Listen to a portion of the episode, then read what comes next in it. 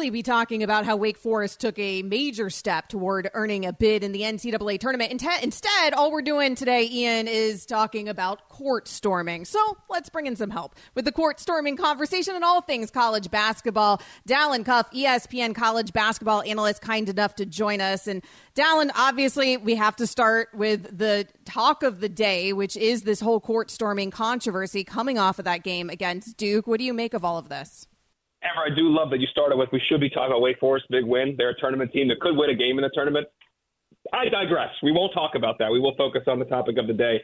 Um, here's the deal. I love. I've always had a soft spot and enjoyed court storming as a player. That's a, it's an indelible memory left in my college career. There's moments in which fans, programs, administration, those are they signify huge wins, like program changing wins, and those are lifelong memories that people have. I have a soft spot that I, I like it. That said, they're kind of indefensible.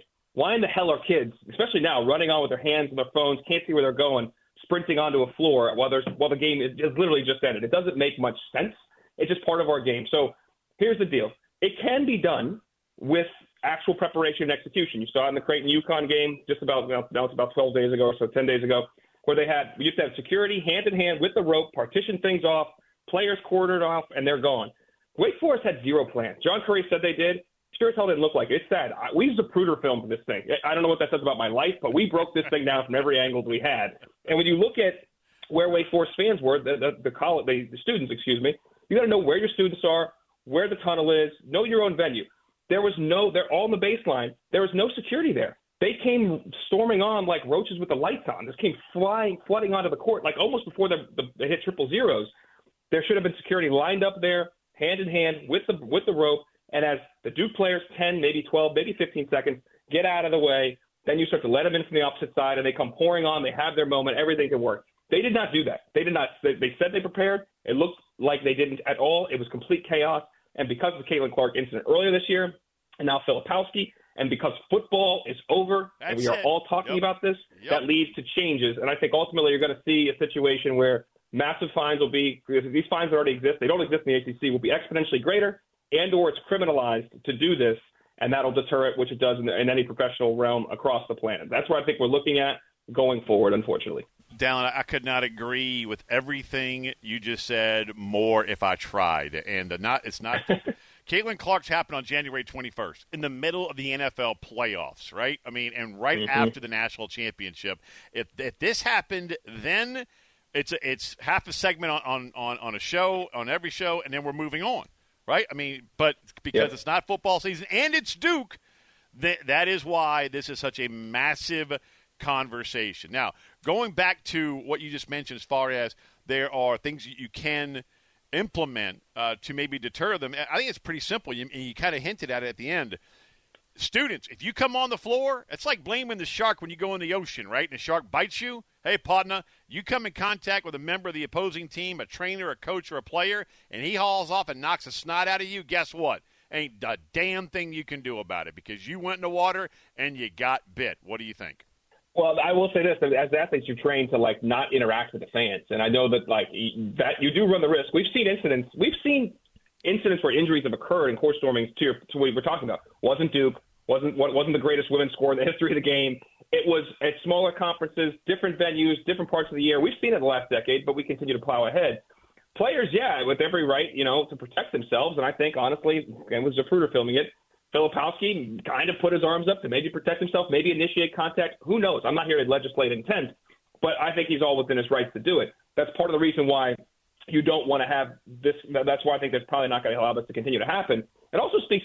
Sports are a microcosm of society, and when you look at the how the how things have broken down, not just left and right and black and white and all these different issues we're going through in our society, people just don't care for one another. Look at the the, the, the vitriol that is spewed on social media every single day. Some of that carries over into real life. So if some person's running with their phone screaming in my face, I wouldn't be surprised if somebody hauled off and hit them. That, that's another reason why they, they, they going forward, these things are going to be stopped. And I do think potentially criminalized or this massive, the fines are going to go up exponentially because right now, $5,000 for the biggies ACC doesn't even have fines. That's not deterring anybody. Uh, the lawyer in me is cringing at this conversation. It's just so silly to me that they allow sure. any of it from a liability perspective. I just don't get it. Dalen Cuff, ESPN college basketball analyst, joining us here on Amber and Ian. All right, Dalen. So let's talk about what we actually did want to be able to talk about some today, which is the ramifications here of Wake Forest beating Duke. I mean, we are talking about real mm-hmm. tournament stuff happening. How big was that for their chances? Massive. They only they, they only had one quad one win, and that was from back in November. They beat Florida, who's really good. Florida could be a sneaky, like deep run in your bracket. Keep an eye on them.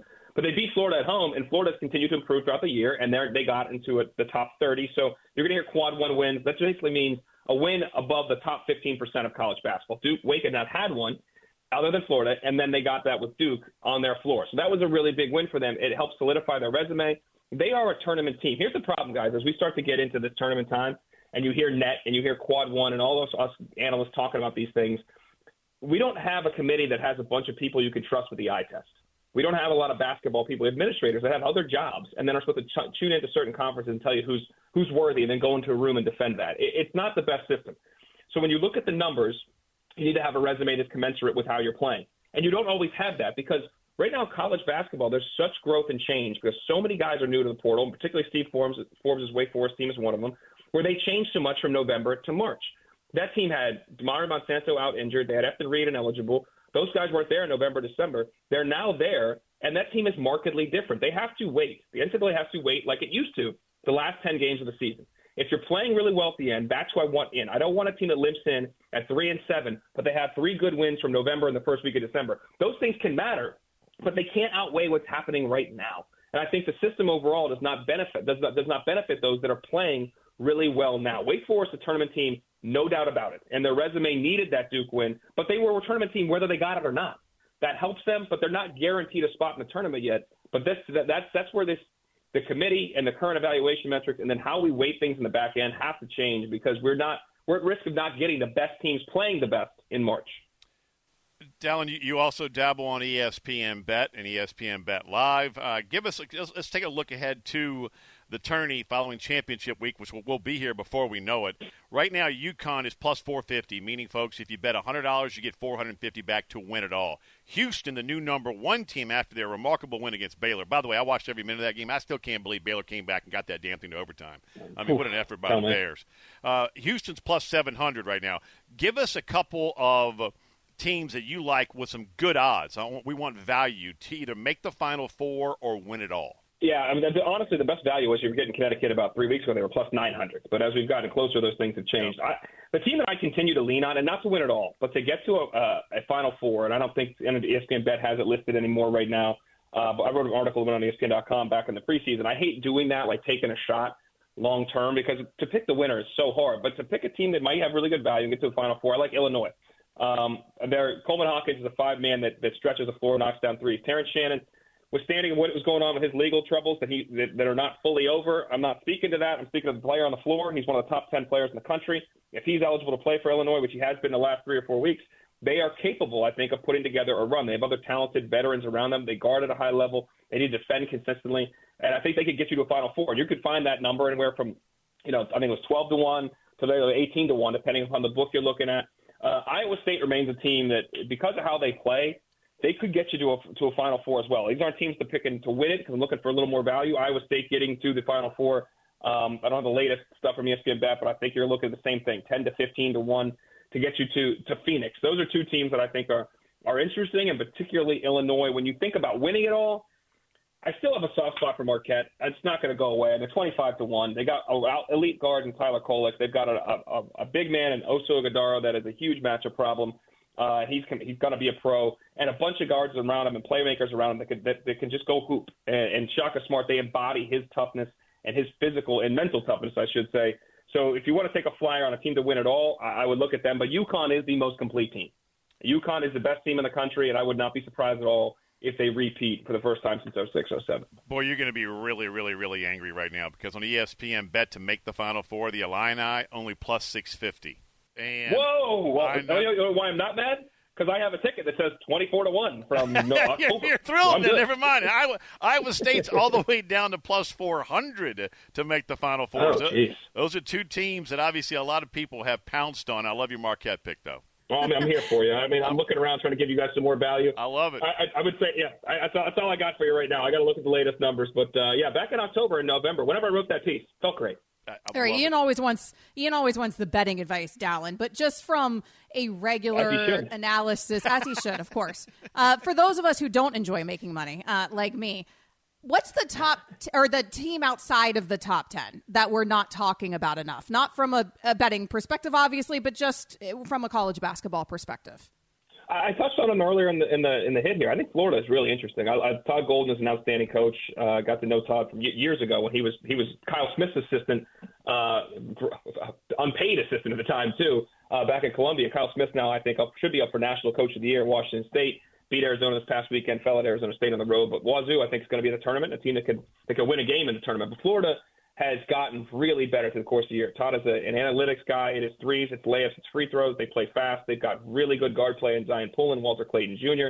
Riley Kugel, when he's playing within himself, is great. Their bigs have gotten so much better. They've got a lot of length. They got a couple different footers that can move and guard um, and score in the interior. Tyrese Samuels really playing at a higher level. So I I think Florida's a team, and, and going to the SEC, like they've they've had some very good wins at home and on the road in the SEC, and they continue to improve.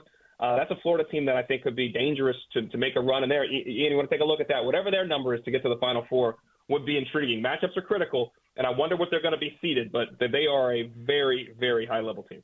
They're ranked uh, 24th in the nation right now. That's the exact answer I wanted from you, Dalen, as a Florida Gator myself. Uh, that is the exact Feeling. because I heard the nugget you Play dropped the a few minutes baby. Ago. the crowd. Yep, uh, smart man, smart Go man. Dalen Cuff, ESPN college basketball analyst. Dalen, thanks so much.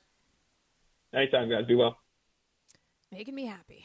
That's all I ask. Making me happy. Coming up next here on Amber and Ian. The Bengals played a game of tag on Monday. We'll discuss it. That's next here on ESPN Radio. This podcast is proud to be supported by Jets Pizza, the number one pick in Detroit style pizza. Why? It's simple. Jets is better. With the thickest, crispiest, cheesiest Detroit style pizza in the country, there's no competition. Right now, get $5 off any eight corner pizza with code 8SAVE. That's the number eight, S A V E. Go to jetspizza.com to learn more and find a location near you. Again, try Jet's signature eight corner pizza and get $5 off with code 8SAVE. That's the number eight, S A V E. Jet's Pizza. Better because it has to be. We all know breakfast is an important part of your day, but sometimes when you're traveling for business, you end up staying at a hotel that doesn't offer any. You know what happens? You grab a cup of coffee and skip the meal entirely. We've all been there. But if you book a room at La Quinta by Wyndham, you can enjoy their free bright side breakfast featuring delicious baked goods, fruit, eggs, yogurt, and waffles. And really, who doesn't want to start their day with a fresh hot waffle? Tonight, La Quinta, tomorrow, you shine. Book direct at lq.com. Well, we've been talking a lot about college basketball all show long, particularly about court storming. If you missed any of that, check out the podcast on the ESPN app. But we've also been talking about the tags and the no tags, Ian, because we got some big news when it comes to franchise tags in the NFL. Let's start on the tag side. The Bengals, they played tag Urette. They tagged T. Higgins, not a big surprise, frankly. A lot of people thought that Higgins was going to get hit with the tag. They're also negotiating with Ja'Marr Chase. Here's the point they've got to keep Joe Burrow's weapons around him. Some people are theorizing could they now trade away Higgins now that they tagged him? I don't anticipate that happening. I think they tag Higgins, they pay him 21.8 this season, which is the tag fee there for a wide receiver in 2024. You give Higgins an opportunity to come into the season healthy. Obviously, a very battled team, battered team last season with injuries, including to T. Higgins. So he comes in this season. He's healthy. You can always negotiate a contract extension after that. But I think the Bengals try to stay at full strength now that hopefully they're at full health. Yeah, and, I, I, to, to your point, and I, I'm with you. I, I don't think he's going anywhere. I mean, when, when the head coach Zac Taylor issues a statement today, going he's he's thrilled that T Higgins is still going to be a part of this offense going forward. Um, you know, Joe Burrow's at the Laker game with Ja'Marr Chase. Ja'Marr is going to get a long term contract. We all know that. But this offense, when T Higgins is healthy and Burrow is healthy, and that's the problem, right? If Both those guys got hurt last year. Um, obviously, Burrow season ending. T Higgins banged up for a lot of the year, but when he's healthy, that's a remarkable one-two punch. And he, I mean, and Burrow was asked about it, and he, back even you know before the news became official today, you know, he, he was talking about how he's excited to have T Higgins and Ja'Marr both back again next year. So when the head coach is, is issuing a statement, the star quarterback's telling you how happy he is. uh, that Higgins is going to be back. He ain't going anywhere, Amber. He's going to get that 21 million, and and also a hey, I'm going to show you I can stay healthy and prove it type year to any other team out there, not just Cincinnati. Because when he's healthy, he's a heck of a wideout. Absolutely, and this team could be a heck of a team, frankly. I feel like the Bengals, we've forgotten about them a little bit because of what happened this past season, because everybody was injured this past season on that Cincinnati team. I think it'll be a very, very. And Browning had him season. in the hunt. I mean, Jake Browning had him in the hunt in week 15. I mean, mm-hmm. they're, they're still alive. It's crazy. Right. Exactly. So imagine what it would look like if Joe Burrow had been healthy and T. Higgins as well. So now we'll hopefully get to see that pairing moving forward next season. They do have until July 15th to sign him to a long term extension. I don't know if that's going to get done, but either way, I think he's going to be a Cincinnati Bengal next season, whether it's under that 21.8, uh, which is the tag, or whether it's under an extension. There were some guys, though, that we learned are not going to get hit with the franchise tag, Ian, namely running back. So Josh Jacobs will not be franchise tagged, Saquon Barkley will not be franchise tagged.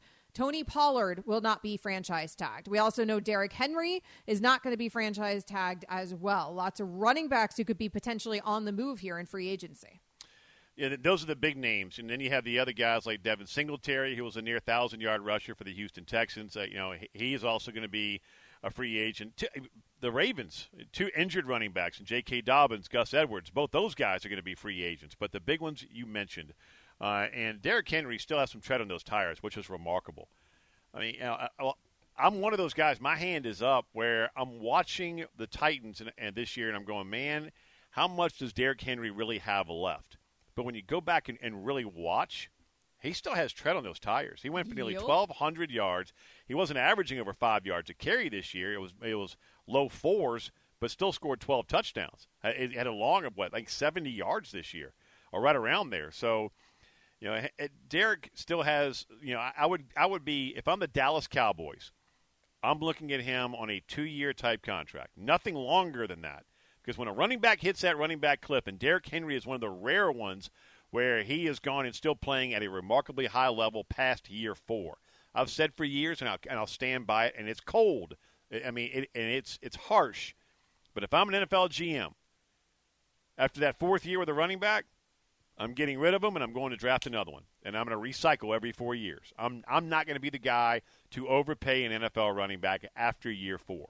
The average lifespan is under three years for an NFL running back. So, but I think Henry is one of those rare exceptions. If I'm Will McClay, the director of football ops, the Dallas Cowboys, and Stephen Jones, I'm signing Derrick Henry to a, probably a two year deal. And then look at the draft. I mean, Blake Corum out of Michigan – because he's coming off that ACL the previous year. He lost he, he lost a little bit of a burst last season. He's going to go in like the third or fourth round. I mean, that's remarkable value for a dude who, as you know, it's the year after the year from ACL, right? That mm-hmm. you know that, that you, you really bounce back. And he got guys like Bucky Irving, Jonathan Brooks, I mean, Mar, you know, Marshawn Lloyd at a USC. All these dudes going to be available later uh, on day two. So there's remarkable value in this draft for running backs. So a lot of these a lot of these guys that, that didn't get tagged, I don't think they're getting long term deals, Amber. One because when you hit that running back cliff, it hits you in a hurry, and it's like the size of the Grand Canyon. And there's value in this draft, especially starting day two.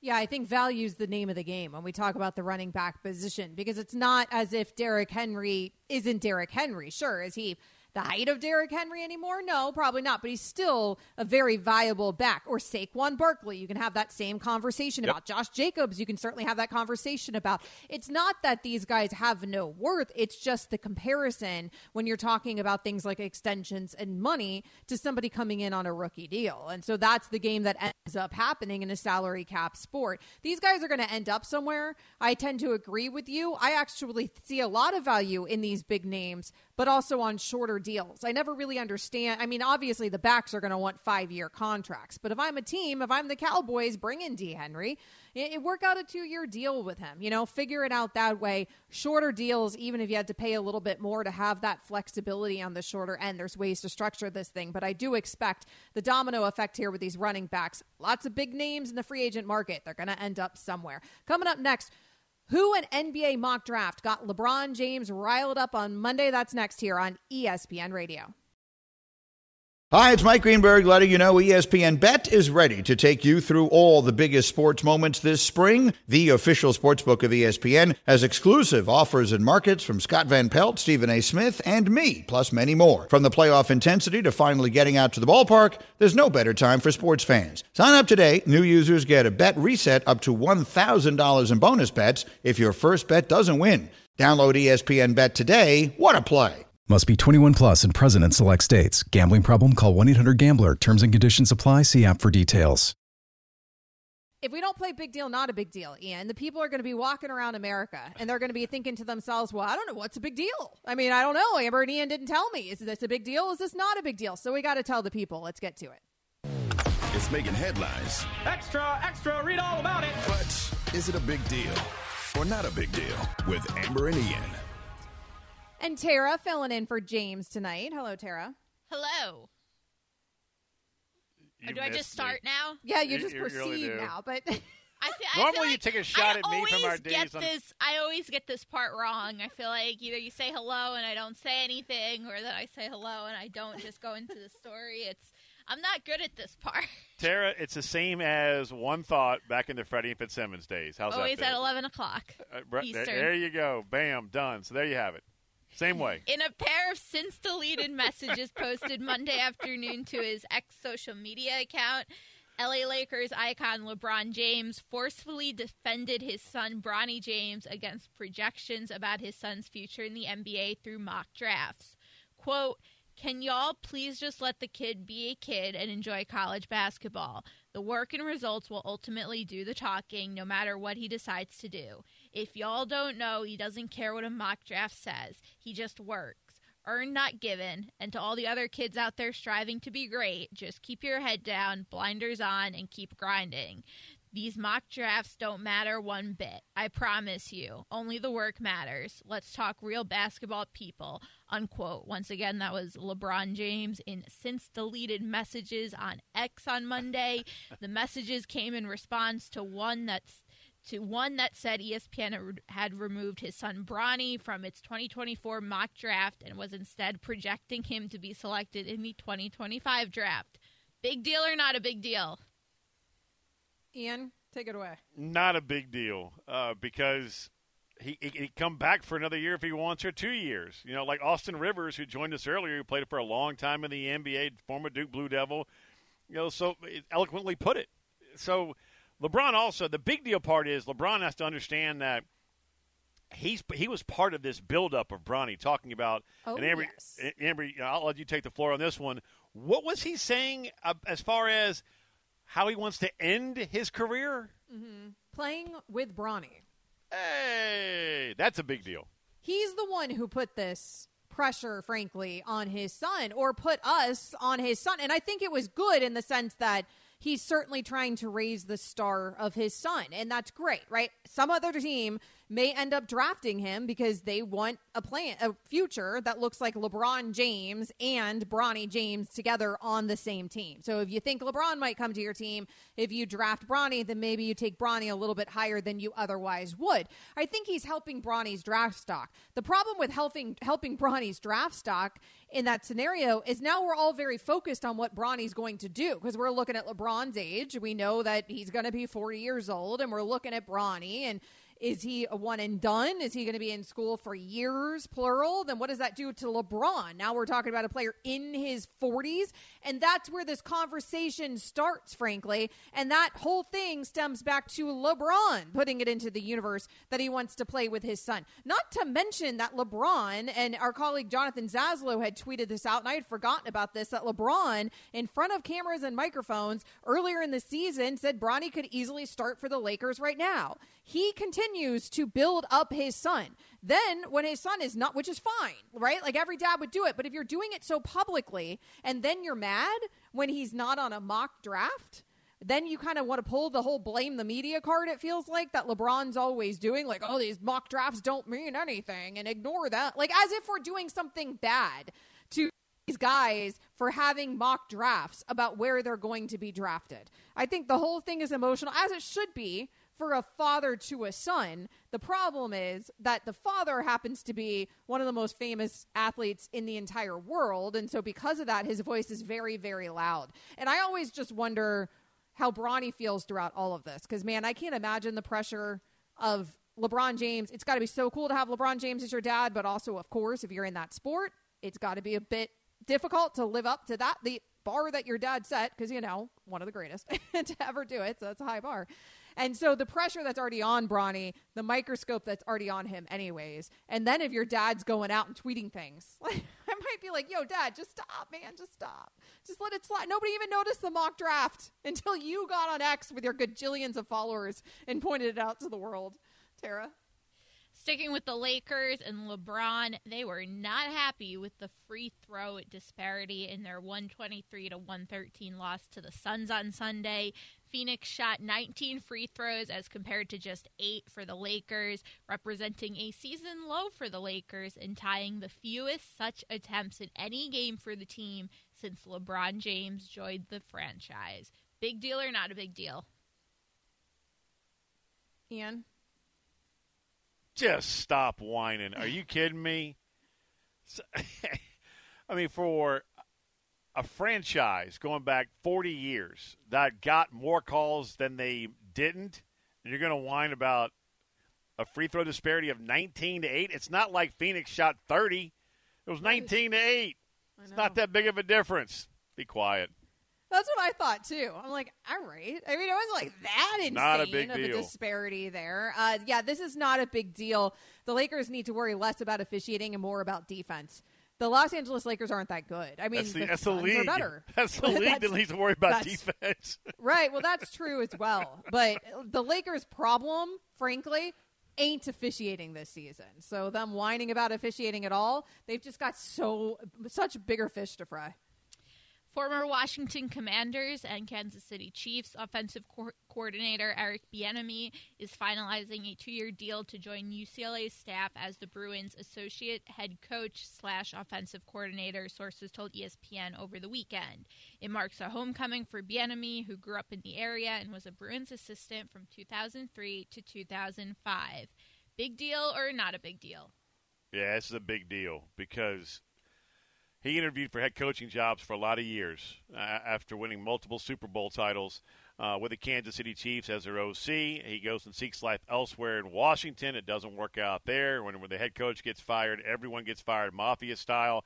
And now you're wondering, uh, it's was it the right move to, to seek life elsewhere and leaving Kansas City, who just went and got another chip and, and put another trophy in, in the cabinet and another ring on fingers. So he, now he's leaving the NFL. When most college coaches, Amber, are leaving college that are coordinators to go take position jobs in the NFL because of that the, the, the sick, hard world that is NIL in the portal, Bieniemy is having to leave the NFL and go back to college. That's that hurts. What's weird about this is though is that he he's not having to, right? I mean, he did say that he's had tons of interviews in the NFL. He even said that he got offered by a team an assistant head coaching and running backs coach job by a team in the NFL. So he had offers, he had a lot of interviews, and he chose this job with UCLA. Now, what I didn't really factor in before with Eric Bieniemy is that that's where he went to high school. He's from Southern California, right? He's from that area. He started his career with the Chargers. Obviously, he was with UCLA before, so this was truly home to Eric Bieniemy. It's a nice then spot for him to go back to. For him to go back in that situation, but I'm very concerned about what just Ian just said. I mean, it's very different from the NFL game, which may be a good thing, by the way. It's not as if everybody hates coaching in college football. What we found is the old heads hate coaching in college football because things have changed so much. So that's why the Nick Sabans of the world are going to end up retiring under this new system. But it doesn't mean that everybody is going to hate coaching in college football. It'll be interesting to see how Eric Bieniemy fares at that level because it is so dramatically different right now than the NFL. Longtime pro football columnist Peter King announced his retirement from full time writing on Monday. In his weekly Football Morning in America column for NBC Sports, he also gave us one last fun nugget when he speculated that signs are pointing towards the Bears keeping Justin Fields and trading the first overall pick because of the plethora of other picks they could receive in return. Big deal or not a big deal? Uh, it's a big deal because he is a legend. You know, whenever, whenever you ran into him, when I was covering the Dallas Cowboys with Randy Galloway, and, and, and Randy's the reason I got, got to meet Peter King. Uh, Randy Galloway, for people who don't know, legendary sports columnist, Dallas Morning News, Fort Worth Star Telegram, longtime radio host, and you know he's a Texas Sports Hall of Famer, and he knows everybody. And and Peter was one of those guys. And once you met Peter, he treated you like you were family. I mean, it, it, one of the nicest, most giving guys I have ever met, and that man could put some words together. Uh, his intel, his sources. Monday Morning Quarterback was a must read every single Monday, you know, when you're coming up in his business. Uh, and then, obviously, you know, his latest one with NBC. So he's one of the best to ever do it. And as he, as he wrote in that column, he's excited to be able to sit there on his couch and watch an NFL Sunday an entire NFL Sunday and a little thing called the Super Bowl and react to the commercials like everybody else, something he's never been able to do. 44 years Woo. he spent doing it. An unbelievable career to me. I'm not fancy like Ian, so I never got an opportunity to meet Peter King. But to me, Peter King is the most famous sports writer of my lifetime. That's how I think of Peter King. Uh, just an unbelievable career, an absolute legend. And here he is retiring. And, and his article on the way out, hell of an article, especially the part where he talks about the Miami Dolphins uh, because he did go ahead and give my team big ups on the way out, which obviously you know I agree with. But everything else was written so beautifully as well as Peter King always does. It is worth reading the entire thing, of course, as is all of Peter King's work. But a true legend. I'm sure we're going to end up seeing him around, hearing him around. I doubt that he's just going to completely hang it up. It'll be nice for him to hang it up on his terms and, and do what he wants and, and maybe spend a little more time with the wife after this. Coming up next here on Amber and Ian, why a former NFL MVP is in the headlines over a youth football tournament. We'll get into that next here on ESPN Radio. Video surfaced on Sunday that appears to show 2015 NFL MVP Cam Newton involved in a scuffle at a seven on seven youth football tournament in Atlanta, Ian. And maybe the most amazing part of it is that it appears Cam Newton gets jumped, basically. Cam Newton somehow manages to fend off all of these dudes without hitting any of them. I, I don't. It's like remarkable when Three you watch the video. He's shoving them, pushing them, throwing them, kind of, but not actually inflicting harm on them. It is. It is something. And then somehow also his hat. That is like the Wicked Witch of the West. I don't know how Yeah, else one, to one of his custom made. Imagine him at a post game press conference type hats. There you go. Mm-hmm. Yeah. Um, doesn't move.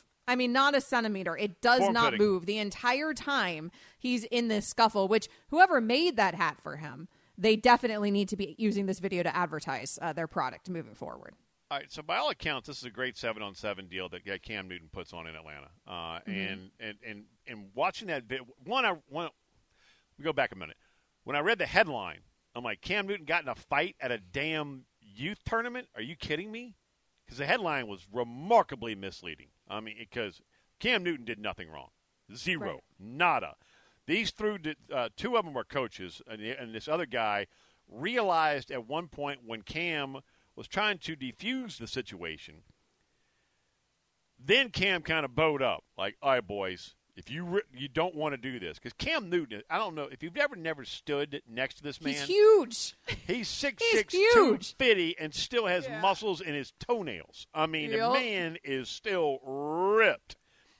This one guy decides, you know what? He had that moment of clarity where this is not a good idea to be going, even with these two other morons, to be going at Cam Newton right now. It's one of those moments where you finally say, you know what? How did I get myself into this? And what am I going to do to get out of it?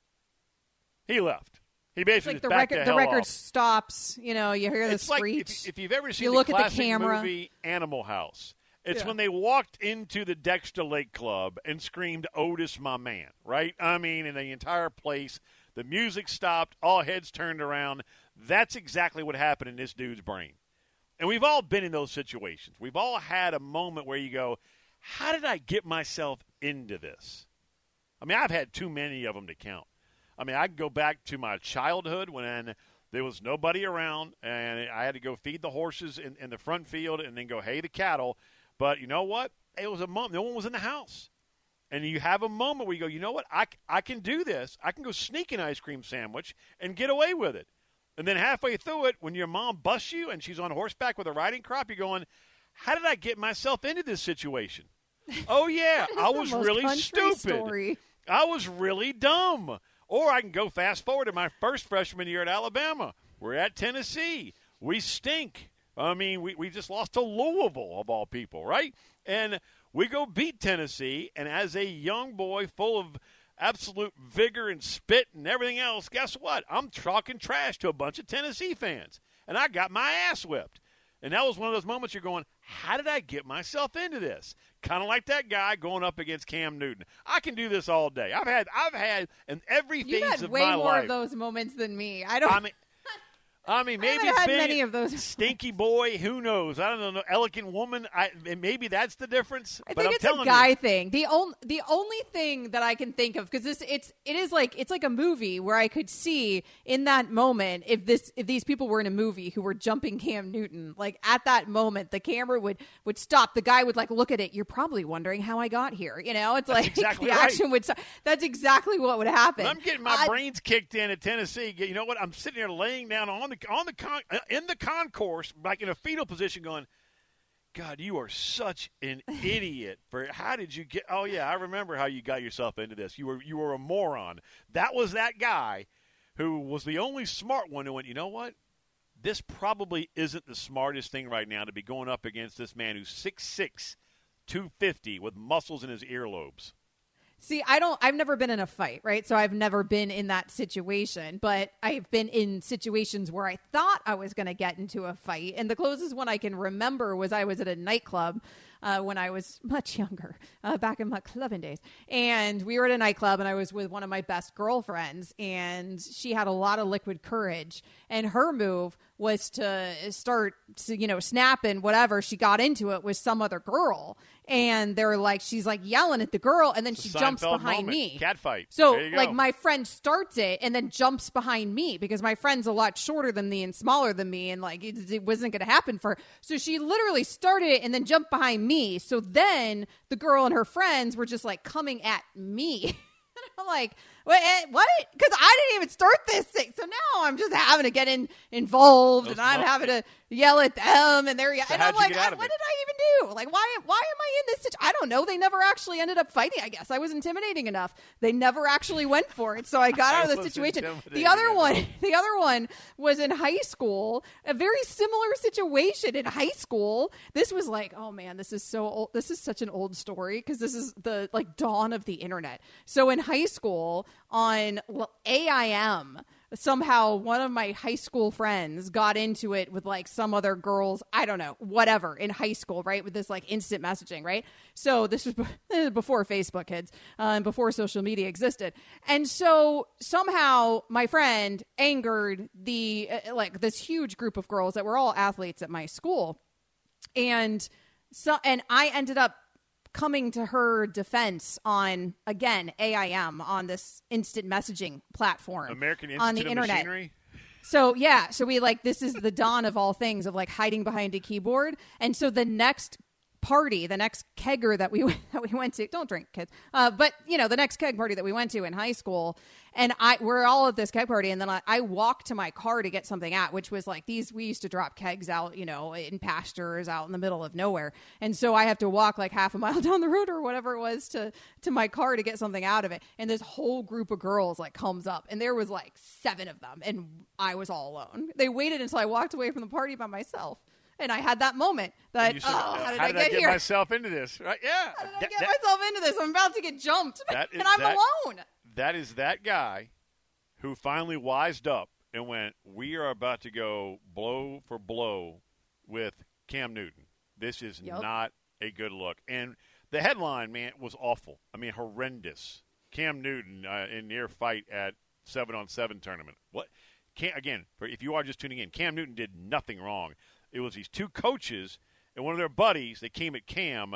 Finally, a police officer, you know, separated everything. But that one dude, that one guy, was like, you know what? I'm going to back away a little bit because this is not the smartest move I've ever made. So those three Mensa members, one of them wised up. The other two, I wish you'd have knocked the snot out of you, man, because they started it. And apparently they came after Cam about his throwing ability. Apparently it all reportedly it all started because of one of them was talking bleep about his accuracy or something. Cam Newton was an NFL MVP. Went to a Cam Super Newton Bowl. was a How have you Heisman? Trophy winner. Cam Newton went to a Super Bowl. What the hell have you done? Seven on seven opposing coach. Like what are we talking about? Youth football coach. Uh, how dare you? I give Cam Newton a lot of credit for somehow fending off those guys without actually throwing punches. That was wild.